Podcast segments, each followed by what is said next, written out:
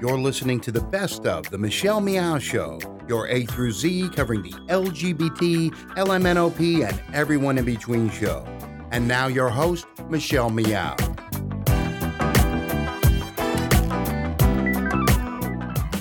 It's Michelle Meow. You're listening to the Best of Show. We're replaying some of my favorite interviews we've done this year. Yay! Welcome! It's Tuesday, and I'm not even going to try to tell you what the date is. Um, but all I know is that it's Tuesday. I hear it's November 10th. It's November 10th. I was like, oh, wait, are we like just a few days uh, away from Thanksgiving? No, just a couple weeks, Michelle. I want the holidays to come so, so bad. It's November 10th. I'm Michelle Meow, your host, and it's Tuesday, so that means John Zipper of Commonwealth Club is here with us. John, hey, Michelle. thanks so much for being with us. We missed you. Nice to be back. And I think the show missed me. I have to apologize, and I thank BeBe Sweetbriar, uh, who does our Sunday show uh, for filling in for me. I mean, it's just been that kind of year. Um, I really didn't expect, you know, once taking the role of board president for things to just transpire and happen, uh, but it has, which I'm excited for. But what I can tell you is that for the rest of the year, you have me. I'm not going anywhere. So we are going to do some awesome, good shows and interviews that we normally do. And John, uh, you promised that you'll be with us forever and ever and ever. Oh, this is starting to sound like a Scientology contract. so I have news. Um, I'm now on Snapchat. Oh. And I learned to Snapchat when I was at, uh, in Arkansas, and and, and I, I, talked about this last week. You weren't here, and I, I, wanted to get your thoughts and feedback on just my trip there. But since you know I'm now on Snapchat, I might as well Snapchat for if you could just scoot in, John. Really, no, he's scooting out. He doesn't want to be on my Snapchat. Well, um, that's right. I'm on Snapchat now. Hello, Snapchatters. I'm so so glad to be back on the show. Um, and so if you're on Snapchat, you can follow me, Michelle Meow. Uh, I do uh, silly things, and of course, I take uh, annoying pictures of food. Anyway, um, so I mentioned Walmart, John, and I thought that you might be interested in this because you do our political show for the Commonwealth Club on Friday. Mm-hmm. Um, but it was an interesting trip. Uh, you know, I got to uh, spend a little bit of time with the CEO of Walmart. What was that like? Um, well, you know what? I will be honest with you because I can be on on on this show. I'm not there in Bentonville, and I don't want to say anything to offend anybody. And and again, like for all the employees of Walmart, I am all about uh, you know protecting your jobs. Uh, I don't want to offend anyone, but I will say one thing. I I did feel kind of. Uh, I felt like it was a little creepy. Uh, you know, it we I, I uh, they invited me to be a part of this Emerge Summit. And so I realized that it was a group of millennials and mm-hmm. they were targeting a certain age demographic of individuals from civil rights organizations to, yes, San Francisco Pride or, you know, me, the, the progressive talk show host. And they wanted to know, like, our personal emotional feelings regarding Walmart, which, of course, was all bad. from everyone or just from you? No, from everyone. Really? Um, and uh, they just kind of wanted to figure out why and why we would rather shop at Target. So, you know, there was one session where I was just pissed off. Like, they wanted me to write a television ad. Um, you know, that would that in my opinion would would work for Walmart. And it was like my no no. I refused at first, and then I just said, "Hey, here's what the ad I think you know it should sound like. It should have your CEO apologizing for all the horrible things that the company has done as one of the lar- as the largest retailer in the world, I believe. And uh, and and to say we acknowledge that, and here are some things that we're doing that can be taken as progressive, and we promise to do better.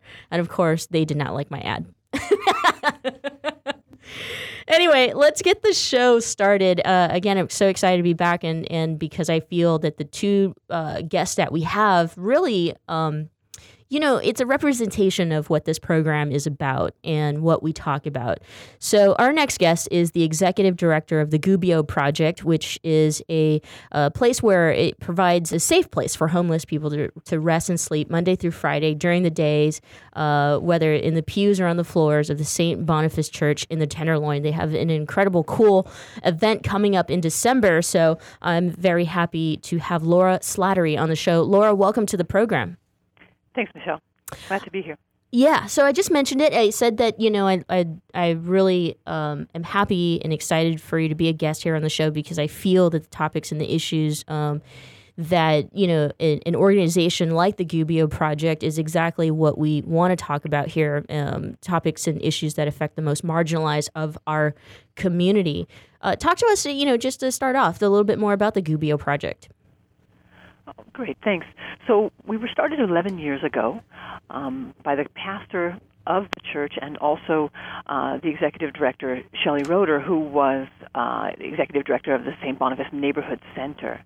And they were talking to people and saying, What do you need?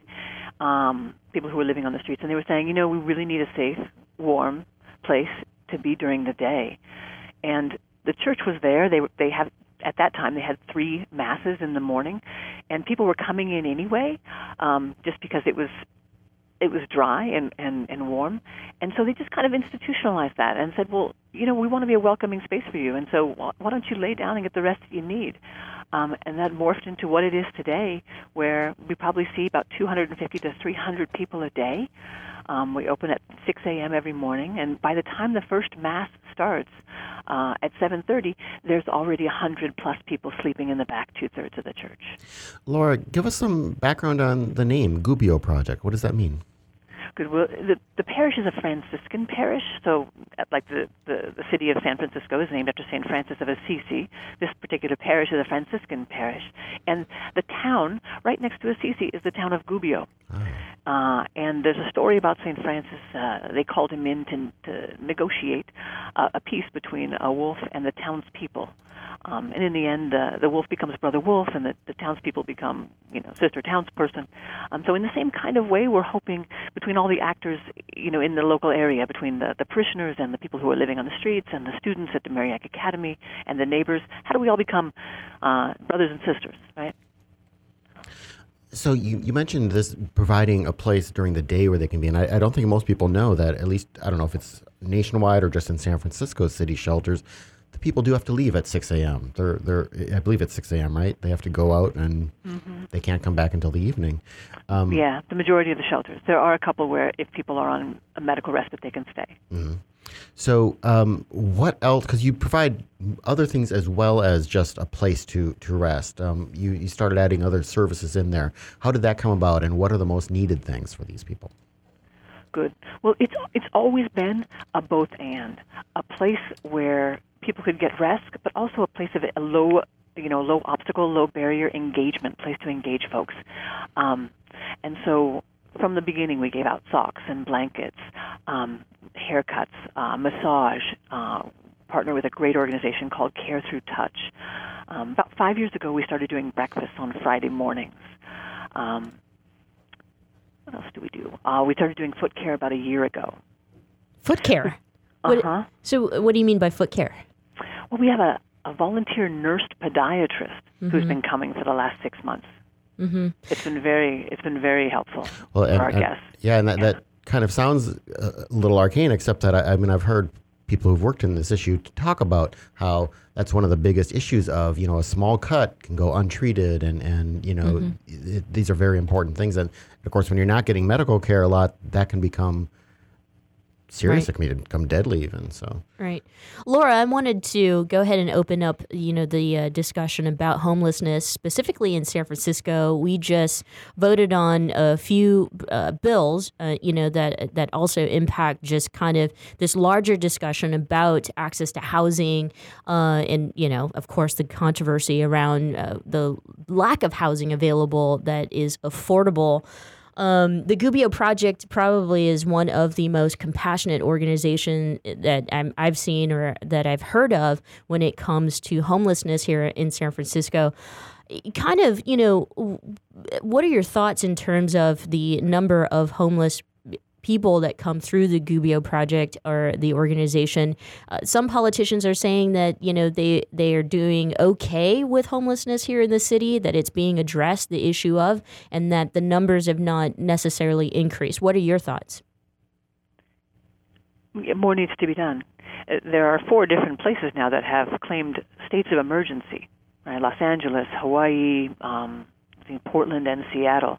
And while I'm not sure that's the answer for Seattle, that kind of uh, intensity and that kind of acknowledgement, right? That it's not okay that we've got over 6,500 people living on the streets in San Francisco. And so it really needs to be a, a change of mindset. A lot of people say, "Oh, people just they're choosing to be homeless," and, and that's a fallacy. And I, I work a lot to try and undo that fallacy. There, there's, you know, you talk to a couple of people, and of course, because pride is going to be, uh, yeah, I'd rather be out here. You know, they're going to say, you know, they're going to say that. But you know, you offer them a two-bedroom place in Pacific Heights, and th- there's I couldn't probably find a homeless person that wouldn't take that two bedroom, you know, that two bedroom place. So I think when you look at the shelters, there's a thousand two hundred, I think, shelter beds at night, and so that's like five thousand people mm-hmm. who actually don't have shelter at night. Um, the number is probably like more like 3,500 um, that are unsheltered because other people are in, in jails and in hospitals and stuff. And so, you really the, the, things like the navigation center what's what's working about the navigation center is the concentrated resources. But what's not uh, mentioned when they talk about the navigation center and its successes is how then some of the resources are being pulled from the other uh, shelters. And if we can just get that level of scrutiny and that level of resource, um, resources at the other shelters where the other 1,200 people are staying every night. They also would like to move on to a house. Mm-hmm. They also would like to move on to supportive housing, right? And open up some spaces because people always say, "Oh, people they won't go to shelters." Well, there's 3,500 people that actually can't get into shelters. Right, and now, now so, yeah. Sorry, I was just going to say for folks who are maybe from outside of this area who don't know what the navigation center is, that's it's kind of an experimental, or and they're hoping to expand it, but um, it's it's kind of the first effort to try to address the, uh, that whole issue of you know they have to leave early in the morning and they can't have any partners or pets with them or any of their, their material you know their their belongings. Um, I, am kind of moved by what you're saying. How yes, that they're they're doing that, but they're taking it away from other areas that need the money too. Um, any uh, headway with city leaders? You know, the, whether it's a mayor or Supervisor Mark Farrell has made the you know, homelessness one of his issues. I mean, are they understanding that that you know that those resources overall need to increase and not just be moved around? Well, I think they do, and, and they're trying to do more navigation centers. And so, those of us who are working in the coalition um, uh, of housing emergency homeless emergency shelter providers um, are really trying to get that point across that more resources are needed. And so, if you want to start another uh, navigation center, that's great. But how about getting those that same kind of connection to the resources at the current shelters that you've got? So that's the message that we're trying to get across to them. Michelle Meow and John Zipperer. We're speaking with Laura Slattery, who's the executive director of the Gubbio Project, and we're having a discussion about homelessness, not just in San Francisco, but you know we're seeing this as a, uh, a, a nationwide issue that we should absolutely talk about. We got a couple minutes before we go on break, uh, Laura, and I wanted to bring this home um, to how it applies to the LGBTQI community. It, it's it's interesting because you know the, if you're only following the press and you're seeing that wow you know uh, politically or or legally we have made some strides or progress regarding the lgbtqi community i, I feel that the community is still suffering um, the large percentage of homelessness uh, you know, con- uh, I could say that the LGBTQI community is impacted by homelessness, and not just that, but LGBTQI youths, right? Yes, for sure.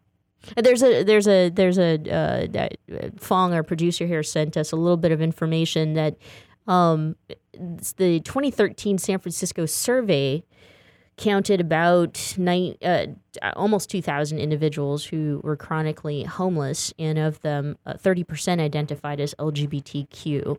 Uh, kind of from your experiences, can you speak to that? Yeah, and I think it, it's also updated. So the, last uh, homeless count from 2015 showed the exact same percentage. Um, yeah, it's it's it's. I'm so glad that they're they're looking at that particular subset of folks.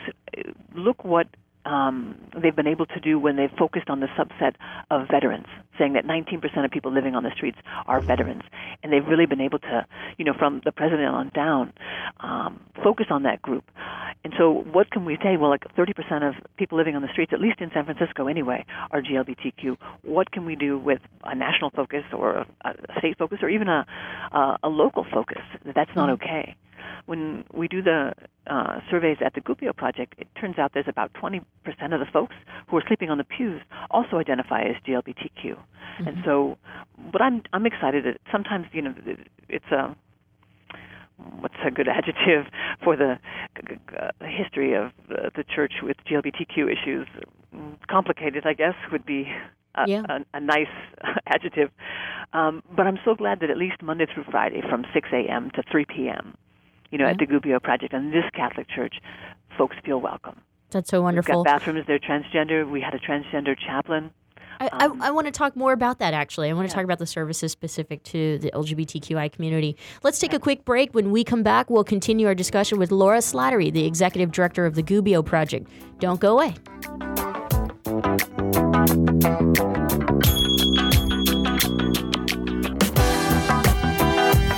You are listening to a rebroadcast of an earlier version of The Michelle Meow Show. Thanks for listening to the Progressive Voices Network, streaming the best in progressive talk 24 7. Keep the progressive conversation going on by joining our community. Each week, we send out an email that covers important things taking place in the Progressive Voices Network and throughout the progressive world. Be the first to know of upcoming shows, schedule changes, exclusive programming, and more. Simply go to progressivevoices.com and sign up for our mailing list. It's that easy progressivevoices.com. Thanks for listening and thanks for joining the Progressive Voices community. Babe, I think we're ready. We're really doing this. Yeah, I'm ready for our family. So, where do we start? Starting a family is a team effort, and when life needs a little encouragement, Pacific Fertility Center will be right by your side. As a unified team of the best fertility specialists, guided by the highest ethical standards, Pacific Fertility Center provides patients with compassionate fertility care. Visit pacificfertilitycenter.com.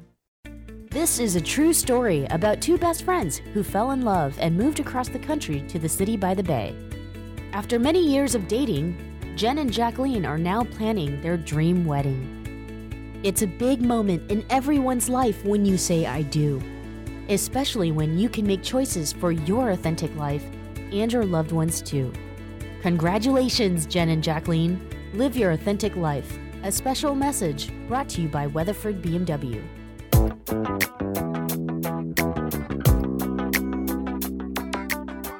It's Michelle Meow. You're listening to the Best of Show. We're replaying some of my favorite interviews we've done this year. Welcome back. Thanks so much for joining us here on this Tuesday, November 10th. I'm Michelle Meow, your host. John Zipper of Commonwealth Club is here with us, and our guest on the phone is Laura Slattery, who is the executive director of the Gubbio Project. The Gubbio Project provides a safe place for homeless people to rest and sleep Monday through Friday during the day. Uh, Laura, I you know right before we went on break, we talked about uh, how a high percentage of those homeless identify as LGBTQ, and so for an organization like the Gubbio Project, um, you know, are there are, are there services that spec- are that are that are specific to the community, especially when you're talking about jobs and you're talking about you know uh, services for the transgender community? Um, can we can we discuss that a little bit further as far as the Gubbio project goes? Unfortunately, we don't actually. We're a very small organization, and we've been focused on just when people come in. Um, and so, what we can do when when folks come in, and a lot of times uh, that entails like where can they get food that day? Where can they get if, if folks need mental health services? Where can they get uh, clean and sober if that's what they're wanting to do. So those are the kind of things we don't actually do, like job uh, development or um, uh, other kind of maybe like step two uh, right. level services. We are in the Tenderloin, and so we've got great partners with Hospitality House who does that work, and right around the corner we have One Stop, and St. Anthony's has got a tech lab, and so we're right in the middle. And so what we do if folks are, are needing services is we uh, are really great, great at like walking them across the street and, and getting them to where they need to go to get those services. And and do you see lots of different people in that population of folks who come in every day, or do you have a lot of returnees? Are there folks who are there every day? Both and. Really? Mhm. We have folks that that have been coming actually for as long as I've been there, and I, I've been the director for six years. Um, anecdotally, maybe about 25% every week are new. hmm hmm I, I wanted to also bring this up in our discussion this morning. I mean, obviously, uh, you know, the Pope's visit to America was super impactful, and he talked a lot about compassion. And I think that the LGBTQI community, um, you know, the, the discussion about compassion did resonate with him, even if he met with Kim Davis. Uh, but the Gubbio Project and kind of the work that you do, Laura, uh, as a Catholic worker, um, I feel like this organization is is it kind of uh, emulates that compassion that the Pope is talking about. What are your feelings? I, I totally agree. Um, we have we have two quotes uh, right as people enter the, the door. I'm, reaching over to get it here, um, and one is by the Pope, and it says, "I prefer a church." Bruised, hurting, and dirty because it has been in the streets rather than a church clinging to its own security. That's a quote from Pope Francis that we've got right as people walk into the church. And the next quote we have is from Grace Lee Boggs, and it says, "Building community is the collect is to the collective as spiritual practice is to the individual." So what what drew you specifically to working with in with the homeless challenge? I mean, that, that's a huge issue. It's it's it seems to always be with us. So what what made it something you wanted to spend your life working on? Um, for me, uh, the work that I did before this, I was Mhm. seven years at an organization called Pace Bene Nonviolence Service, where I was uh, international uh, liaison and also the GLBTQ coordinator. And, and that was all about how do we transform ourselves and our society using nonviolence. Um, it was all, you know, structural change. And what I wanted to do is I wanted to do both structural change and direct service at the same time. And I feel like the Gubbio Project allows me to do that. hmm I get to do direct service every day. People coming into the church day in and day out, right? Um, and they need socks or they need uh, a shower, so I can I can help them out in that way. But then there's also the social change. What does it mean to use space? Um, what does it mean to be church? What does it mean to uh, see one another as brother and sister as opposed to other? So I, I, feel like, and in my speaking and in my my blogs and in my um, uh, in the organization as a whole, I get to put that message out. I want to I want to touch on that a little bit more because uh, you know it, it seems like even from the local blogs, like uh, even the local newspapers around here in the San Francisco Bay Area, there have been some tech workers who expressed their personal opinions regarding homelessness in San Francisco, and it almost seems like there's a lack of compassion for those uh, who are less fortunate to be able to afford. Oh, I don't know the five thousand dollars in rent for a, a micro box uh, of a li- you know living space, and I kind of wanted to get your thoughts on the changing climate of of San Francisco, and you know for an organization like the Gubbio Project, how do you think that that will affect the services you provide and what you do as an organization for the most needy in San Francisco? Gosh, there's so many questions there. Yeah, yeah. I, I, you know, and, and I'm so passionate about it. I mean, who isn't? If you live and work in San Francisco today, I mean, homelessness is on top of everyone's mind, whether you know it impacts you personally or or even if it doesn't. It's it's in the news lately, and uh, you know, as an executive director of a small organization who's doing all they can for for you know the the homeless here in the city, when it feels like no one else is doing much, and they can be doing it. Um, I just would really like your honest opinion and feedback about the, issue. So I remember when when Gopman wrote something about a year ago, and he said about no a- no value that the people on the streets were adding no value, and so they were talking about uh, you know using that framework, and so I I was using his framework to write back. Um, uh, on on how do we know what value someone you know on the streets is adding um, I mean, maybe you know, maybe a woman has been a mother of five kids, and now she's you know struggling with mental health, and she's on the streets. Um, and, and oftentimes we all think we add more value than we do, and we don't look about that the harm that we bring. And sometimes I think tech folks uh, they don't they don't look at the harm or, or what harm does racism or homophobia or things that you know uh, is that more harmful than say public drunkenness? You know, we don't people don't actually measure those things, right? They're almost impossible to measure. So that's the one thing I, I think I would say about um, on a personal level is to look at not only what we're what value we're adding, but what harm we're adding as well. Um, I've tried to work with some of the local um, nonprofits. For example, I got invited into to Dolby to do their new um, orientation, uh, welcome to the neighborhood. And so uh, it was interesting. The, the, the new police chief, uh, the new police captain, and I were both talking about the neighborhood in, in very different ways. Um, and so it's it's not just the new tech companies, but it's it's all the other folks too who, you know, have different perspectives about, you know, what one should do when one sees some people on the streets. You know, um, I, I'm with the coalition. I don't think coalition on homeless. I don't think we should call the cops. I think we should figure out, you know, how do Mm-hmm. we call the the hot teams.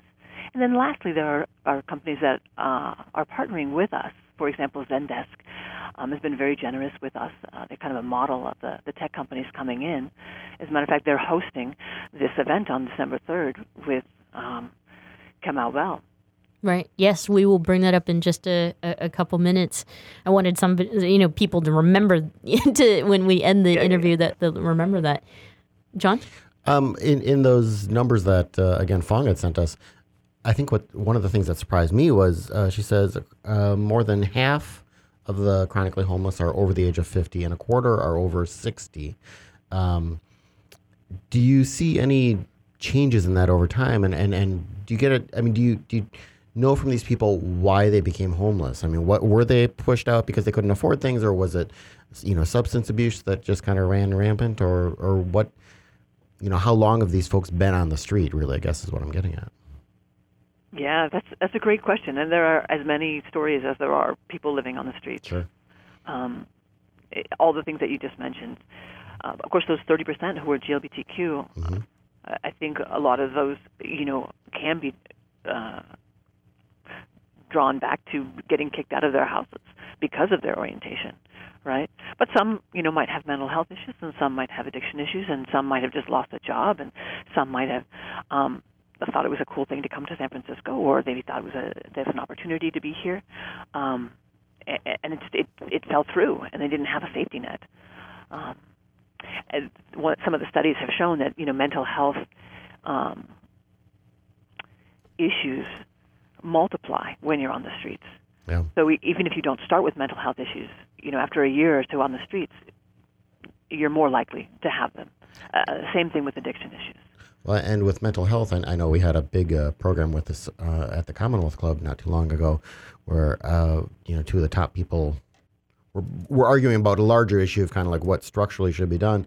But one of the things they said was that you know one of the main ways we have of dealing with mental health in this country is the prisons.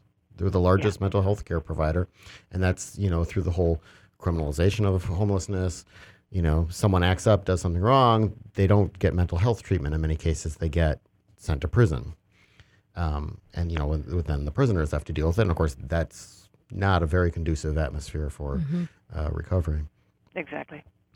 So we just got a couple more minutes, and I promise that we will discuss this awesome, cool event that you have coming up December third with uh, soci- social political comedian Kamau Bell, which is extremely exciting. Um, tell us about that. Uh, you know, it's obviously a fundraiser too, right? It is going to be a fundraiser, and we are actually uh, hoping to open at a second site. Um, and so it's going to be, and I can't actually say where just yet because uh, we haven't, it hasn't um, become public yet.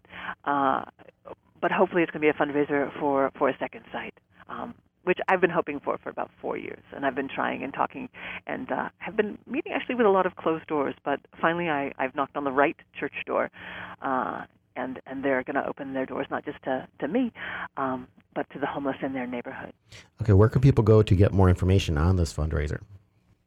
You can go to the uh, website www.thegubbio, which is G U B B I O, uh, project.org, um, or you can call 415 861 5848. Laura, thank you so much for spending this morning with us and having this uh, that discussion regarding homelessness here in San Francisco, which can be applied to most major cities here in the United States. Uh, and thank you for all that you do. Thanks, Michelle, and thanks, John. Thank you. Don't go away. When we come back, we will continue the program with another awesome interview.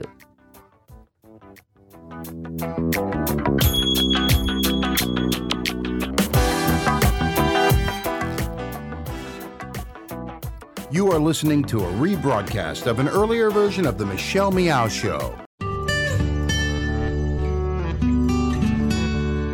I'm Heklina. I've been doing drag here in San Francisco for almost 20 years, and uh, over the past couple months, I just opened up my club Oasis. It's been going really well. People really seem to appreciate the space. It's something people say San Francisco really needs right now because the city has been changing a lot. I always had this attitude of, of opening a space that was kind of like for everybody, and that's just kind of the attitude and the the uh, the ethics of Oasis. Is it's kind of a space for everybody. How does it feel to be a business owner? I don't know. You know, it's funny because I still need I still have to kind of pinch myself to believe it's actually true. You know what I mean? Like I walk in there and and I go up to the bar and I go, oh, could I please have a glass of water? You know, it's kind of like I forget that it's my place. Running gay clubs, it's changed a lot. Um, I think that gay people now, they're everywhere. They don't feel like they have to maybe be in a gay bar all the time, so you have to be much more creative about how you are enticing people to come out to your club. I, I guess I'm successful because I'll just say it, I work really hard at what I do. I also like to provide a really quality experience for people. So yes, you know, people will pay to see my shows and pay to come to my club, but I always like, like to give them something that's worth it. The experience that they'll, they'll leave my shows going, okay, that was worth it. You know what I mean? That's just always been my attitude, um, just to entertain people. And so it seems like that works, you know. I would say to young kids, you know, just kind of form your own identity. And, uh, and you know, don't let others dictate how you should behave or think. Uh, you can always go to uh, sfoasis.com to find out about all the entertainment and nightlife that we have going on at Oasis. If you want to see drag, we've got that for you. If you want to see some queer hip hop parties or queer dance parties, we have that for you. Spotlight on Success and Achievement, brought to you by Wells Fargo. Together we'll go far.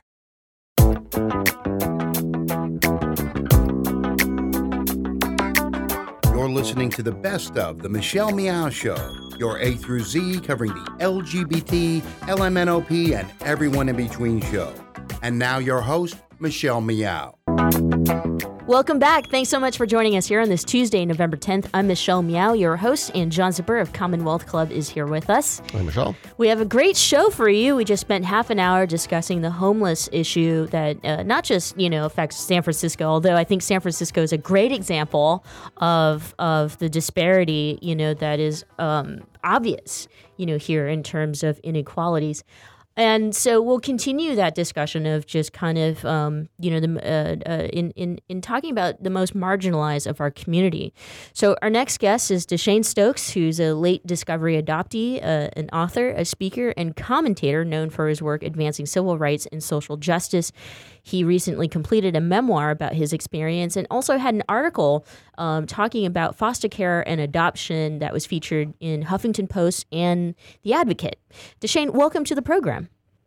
Yeah, thank you. Um, I, you know, I'm so happy to have you on as well. Uh, you know, like I said earlier, we just talked about homelessness, but I feel like you know, just the topic of homelessness and, and not having a safe place to go to goes hand in hand with foster care and adoption, and how that applies to the LGBTQ community. I mean, there's a there's a there is a, a correlation um, when you talk about kids who who don't even have a safe place to go to. Let's start with talking about you. I mean, uh, I just said it in your introduction um, you're a late discovery adoptee. What does that mean? Well, it means that I, I didn't find out that I was adopted until I was an adult, until I was actually 20 years old.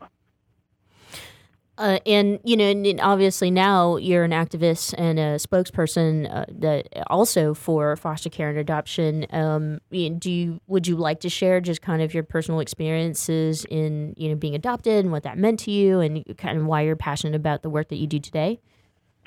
Yeah, sure. Um, well, like I said, I didn't actually find out I was adopted until I was 20, and so I came to the experience fairly late compared to most people. Most people, of course, find out and learn that they're adopted as children, and so that's something that was missing that I was growing uh, when I was growing up. But you know, ever since I found out I was adopted, it really put a lot of other things in perspective, like helped me better connect with uh, my actual ancestry. It put a lot of other things into question, of course, but it also raised my awareness to a lot of issues that are going on today for a lot of other adoptees and other people who, um, like myself as a young child, uh, were in foster care. Like I didn't actually know that I was in foster care originally, but since then I found out that I was in foster care, and so this is part of some of the reason why I have such an interest in talking about adoption and, and foster care issues. Do you wish you had uh, known earlier, and if so, kind of at what age do you wish you had known it, or would that have, is there an age?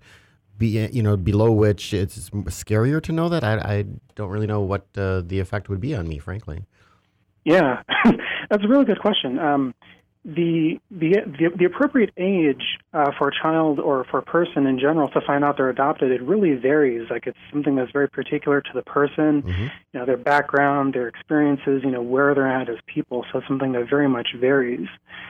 Um, yeah. How about you? Well, I think I think it's I think it would have been better to have uh, learned as an as a child, definitely, because it would have it would have put so many other things in, into um, clear perspective. Then I wouldn't have had to have you know made this discovery as an adult. Um, is what what actually happened? Um, how I discovered. Um, I was trying to get enrolled in my tribe. Like I, I identify, I'm Lakota, I'm Native American, Mm-hmm. and so when I was an adult, um, when I was 20 years old, I was trying to get enrolled in my tribe so that I could secure my religious freedom. And this is something I needed to be enrolled in my tribe in order to keep eagle feathers, which is part of my spirituality. And so I started looking around, and I, I, I managed to contact my uh, the person I believed was my biological father. And we managed to reconnect uh, that summer just after I turned 20. And then you know, I came back to my home in South Dakota and found this letter from his parents saying, you know, in his offhand remark, "Oh, by the way, like, you know, you're adopted." and it just, yeah, it just, it just totally blew me away. Um, it's something that, in a lot of ways, I still struggle with and I still wrestle with even today. But you know, it's, it definitely put a lot of other things in perspective. So I think, I think definitely children should find out as children. Although, what particular age, you know, that very much depends on the child. And you know, just uh, discussing openly about the impact of uh, you know, finding out if you're adopted or, or uh, you know fostered.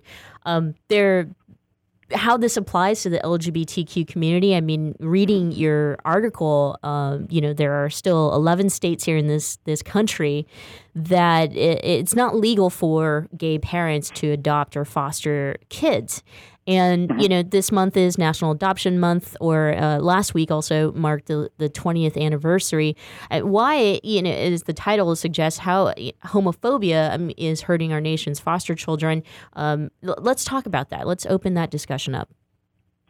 Yeah, well, like you mentioned, this is this is the 20th anniversary of National Adoption Month, and of course, this is the time of year we hear all these stories about, you know, children needing homes. We hear about, for example, that, um, and this is this is a really uh, scary statistic, is that 400,000 children linger on average for about two years in the foster care system. And so every year um, at National Adoption Month, you know, we hear these stories, you know, talking about this, trying to find these children homes. But the major problem that we have with that is, you know, these kids really should have found homes a long time ago. Now, this is something that, you know, if you kind of think and you kind of step back and think about this, what's going on right now really doesn't make sense. So, what's going on right now? Okay, so we have 400,000 kids that need homes, and yet we have um, 2 million LGBT adults who want to parent children, who want to parent, right? And many of them would love to do do so through adoption. And so we've got all these kids that need homes. We've got all these parents, and yet, just like you said a moment ago, 11 states continue to ban them from adopting. I mean, that makes absolutely no sense whatsoever.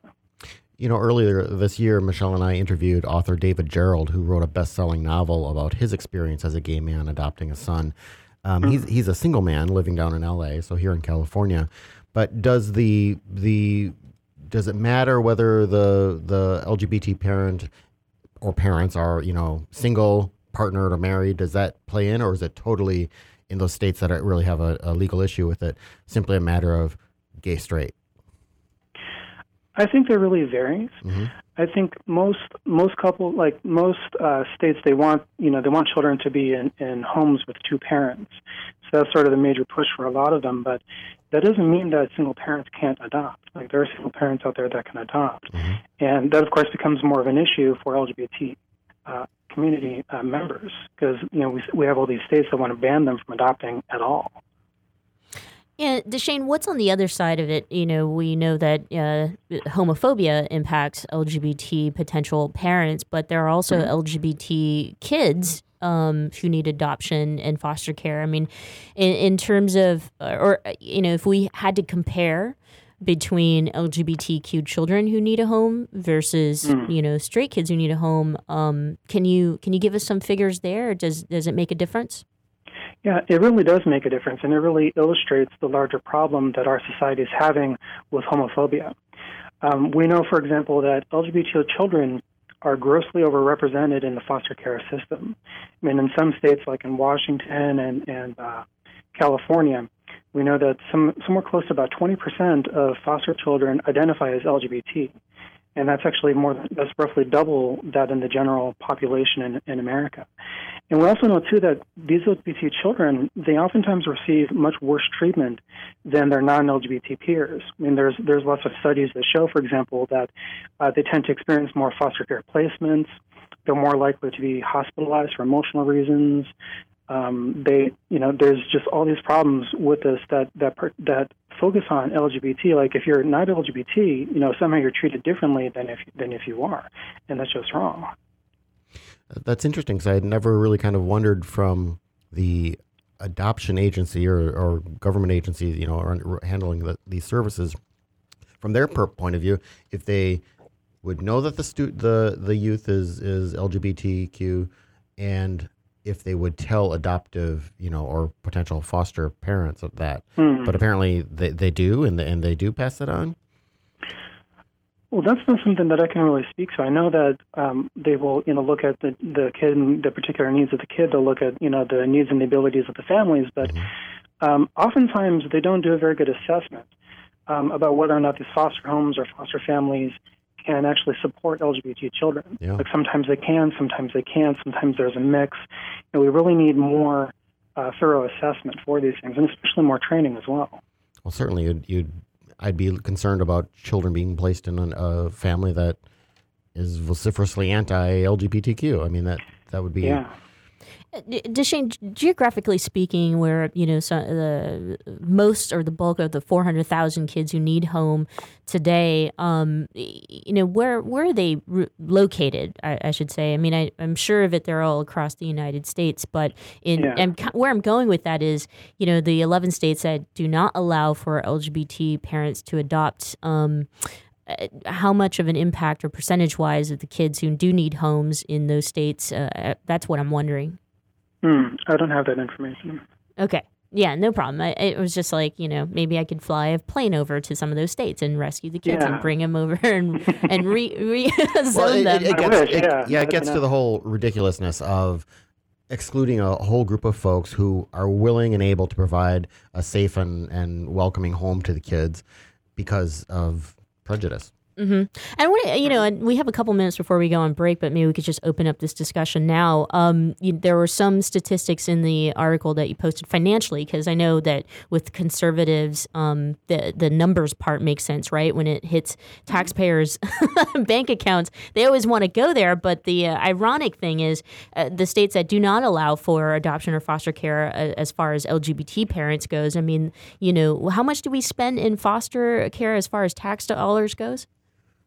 Yeah, we actually spend about $22 billion each year.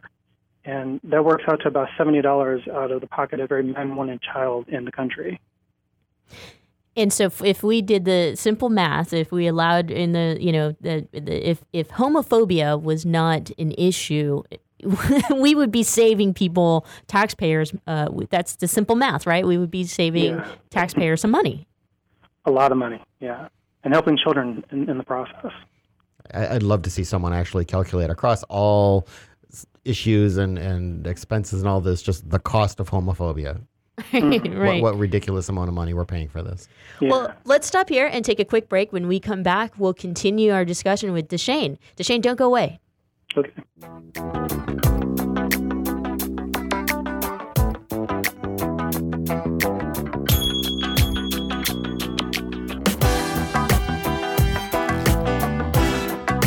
You are listening to a rebroadcast of an earlier version of The Michelle Meow Show. Thanks for listening to the Progressive Voices Network, streaming the best in progressive talk 24 7. Keep the progressive conversation going on on Facebook. Like us at facebook.com forward slash progressive voices. On the Progressive Voices Facebook page, we update the stories that our hosts like Thom Hartmann, Stephanie Miller, Bill Press, and Leslie Marshall will be talking about during their shows. And we share great news, commentaries, opinion pieces, and videos from all over the progressive world. Always progressive, always on. Be part of the progressive conversation. Like us at facebook.com forward slash progressive voices. And now, back to The Michelle Meow Show.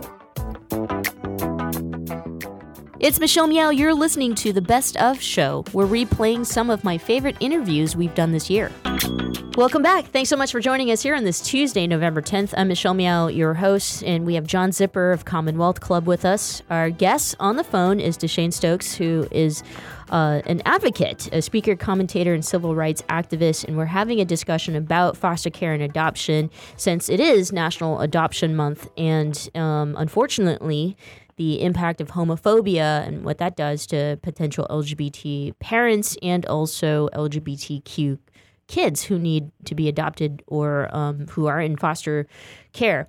DaShanne, you know, we, we talked a little bit about the negative impact that this could have on LGBT children in foster care, and it was interesting because, you know, just yesterday, yesterday morning, I saw this um, thing on 2020 with an uh, uh, the family out in Arkansas who rehomed um, children that he adopted. I don't, I don't know if you know that story. Mm, not yet, no. Um, yeah, it was some like controversy around it. Um, and so obviously the parents, uh, the that adopted the three girls who were abused, uh, from a different home, you know, were uh, devout Christians, and so it was this big discussion about how people are sometimes not equipped to be good parents to mm. kids who uh, you know have been abused and i would say that you know that also is the case if um, if if LGBTQ students are being sent to a home that may not be equipped. And I think you and John talked about this right before the break. But if we could we could really hit that home for our listeners and why it's so important and how you know this continued homophobia that exists here in this country takes away from LGBT kids, that would be great. Yeah, definitely. It's something that deprives kids of homes. It deprives parents of, of children. It basically prevents families from ever forming. And what's amazing, and you're, you're talking about this this uh, theme of abuse and neglect.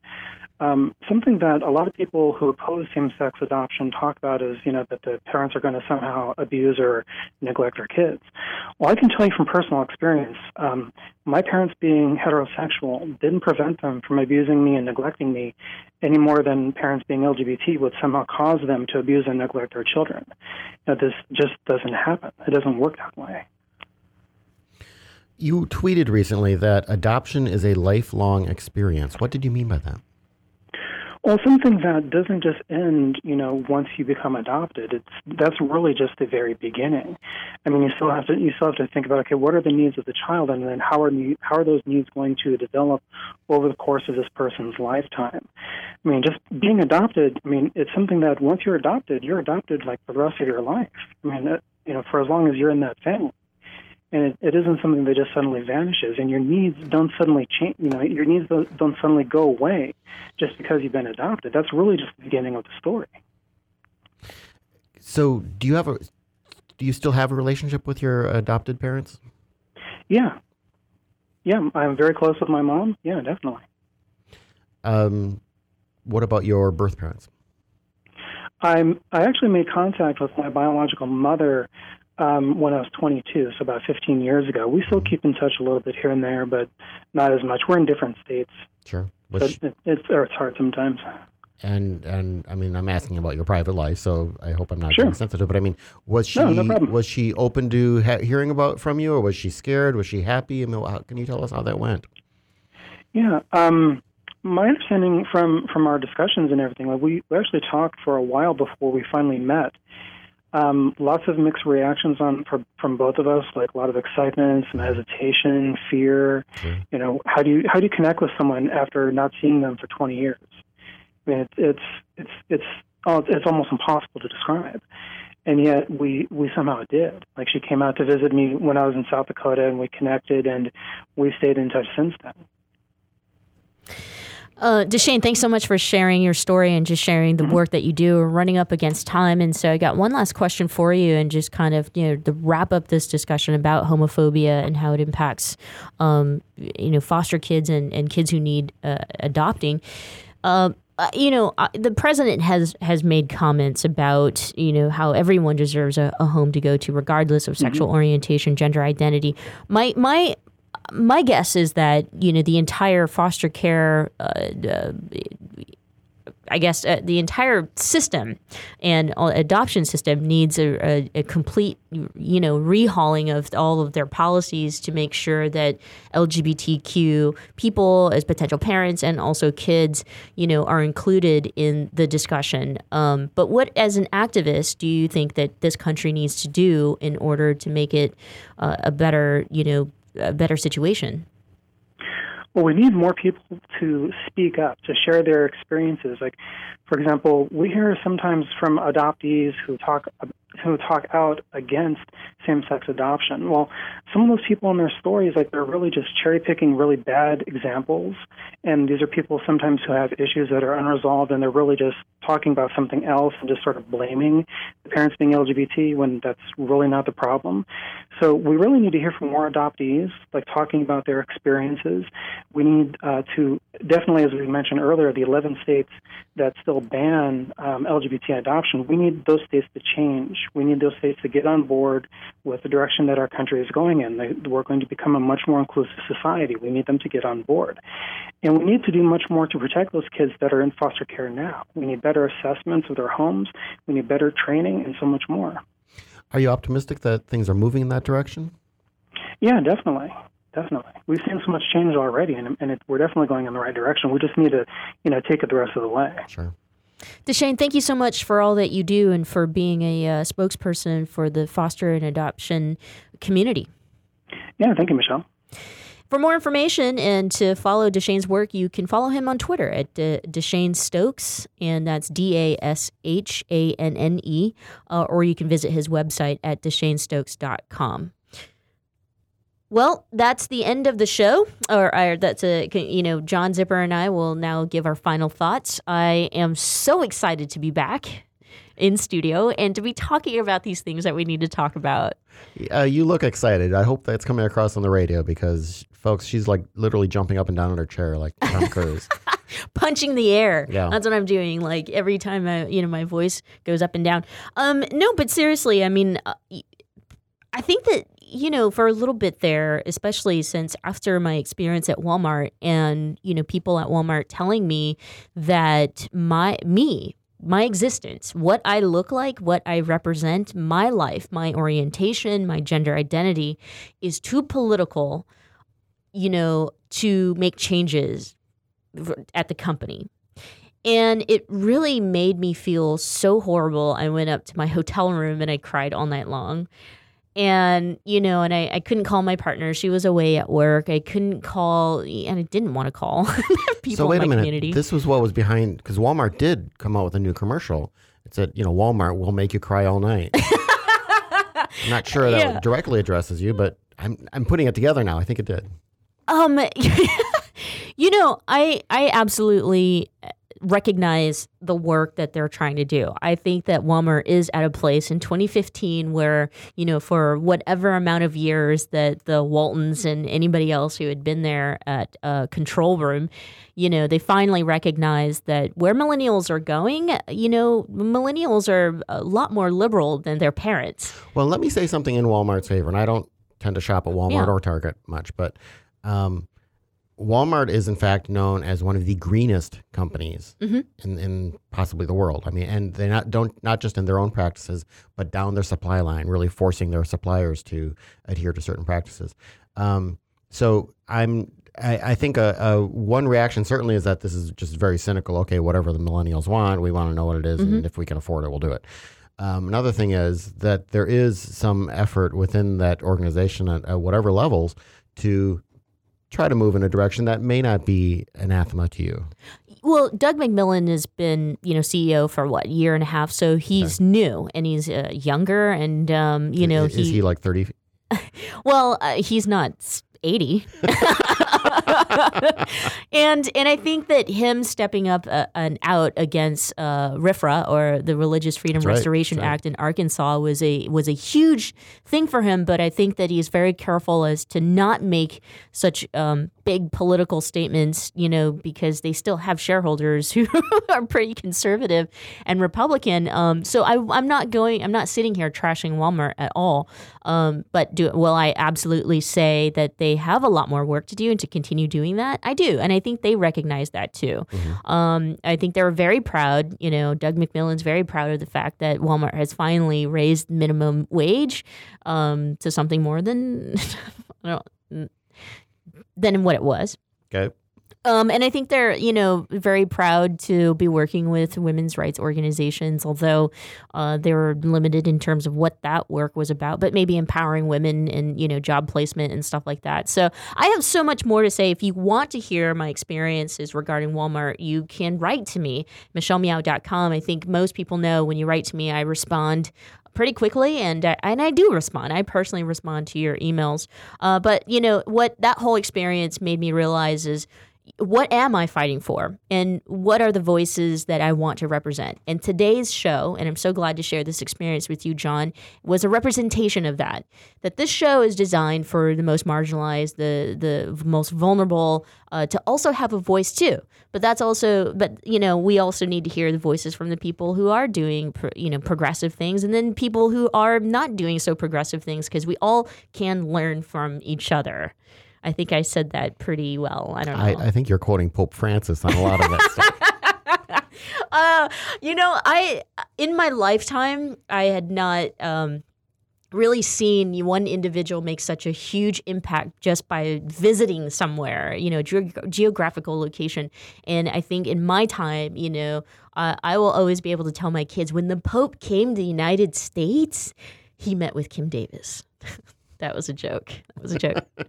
well, thank you so much, everyone, for joining us here today. We will have another brand new spanking show for you tomorrow, 4 o'clock Pacific Standard Time. So make sure you tune in. And for everything else, you can head to michellemeow.com or visit commonwealthclub.org, search Meow, and all of our podcasts with John Zipper is stored there as well. See you tomorrow.